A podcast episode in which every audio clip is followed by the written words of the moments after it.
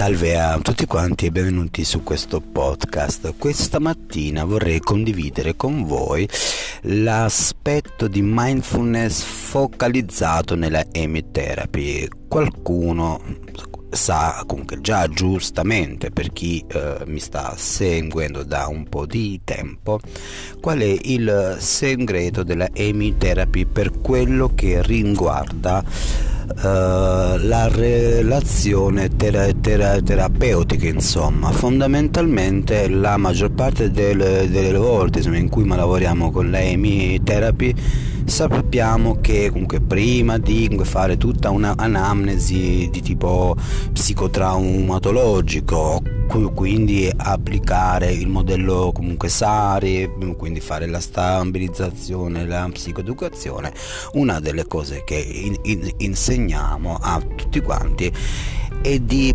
percepire il respiro del paziente già in terapia e di osservarlo e connetterci comunque assieme al, al, a lui. Questo facendo comunque quello che a me mi piace fare e che mi piace chiamare semplicemente tracking senso motorio. Cosa vuol dire? In una, in una, in una relazione ter- terapeutica come la EMI insomma, in cui veramente si è in relazione costante con ogni mov- movimento con ogni sen- sensazione ma del nostro paziente innanzitutto dobbiamo essere delle, degli abili ascoltatori non delle, delle parole non è che dobbiamo allungare le orecchie ma dobbiamo cercare di sintonizzarci con le viscere, in un certo senso un esercizio che comunque tendo a insegnare è praticamente quello di respirare insieme al paziente.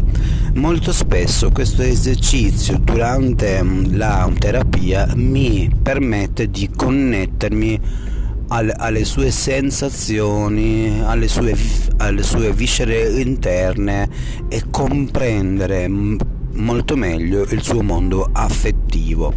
Questo mi permette anche di sentire ciò che sta provando in un certo senso il paziente sull'altra parte della sedia.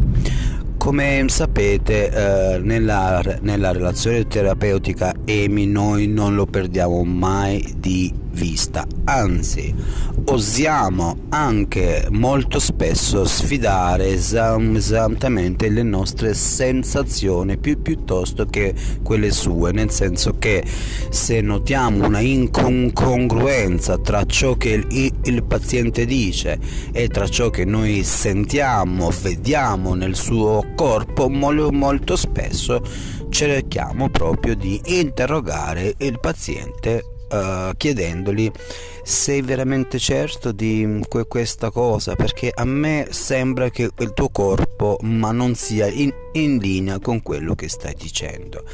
Se, pensa, se pensate all'ultimo comunque training molto spesso la uso per cercare la parola tossica per identificare realmente la, la parola tossica perché molto spesso le persone non hanno una buona psicoeducazione, una buona come, come dire, osservazione con il loro sentire, semplicemente perché non sono allenati. Quindi anche quando chiediamo la parola tossica, molto spesso gli faccio chiudere gli occhi, gli chiedo ma è veramente questo? Quindi se tu stai con quell'immagine, il sottotitolo, le parole tossiche sono veramente queste?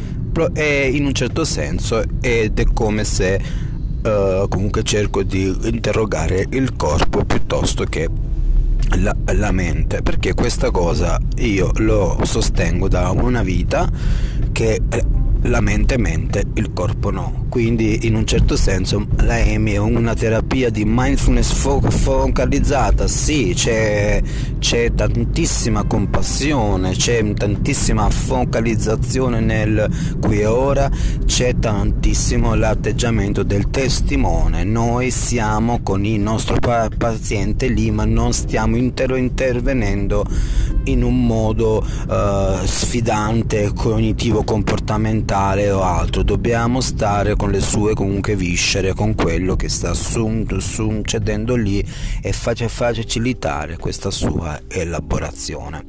Come la possiamo chiamare tutto questo? Semplicemente rapport. Mi piace questa idea di Erickson, ra- rapport, un rapporto, una relazione, eh, sem- semplicemente perché è esattamente quello che succede nella Amy Therapy. Eh, quindi questo attaccamento, questa re- relazione d'attaccamento sicuro, si- sintonizzandoci con lui, si- sintonizzandoci con le sue viscere, con ogni espressione, anche semplicemente eh, visiva, permetterà comunque quello che per la teoria po- polivagale noi chiamiamo engagement e quindi in un certo senso ci darà poi la possibilità di comunque fare tantissimi lavori anche sul corpo con il nostro paziente ormai eh, diventato un pochettino più sicuro. Bene, io sono arrivato alla fine ma di questo podcast, vi comunque lascio con queste piccole riflessioni, ma vi do l'appuntamento ad un prossimo podcast. Ciao ciao!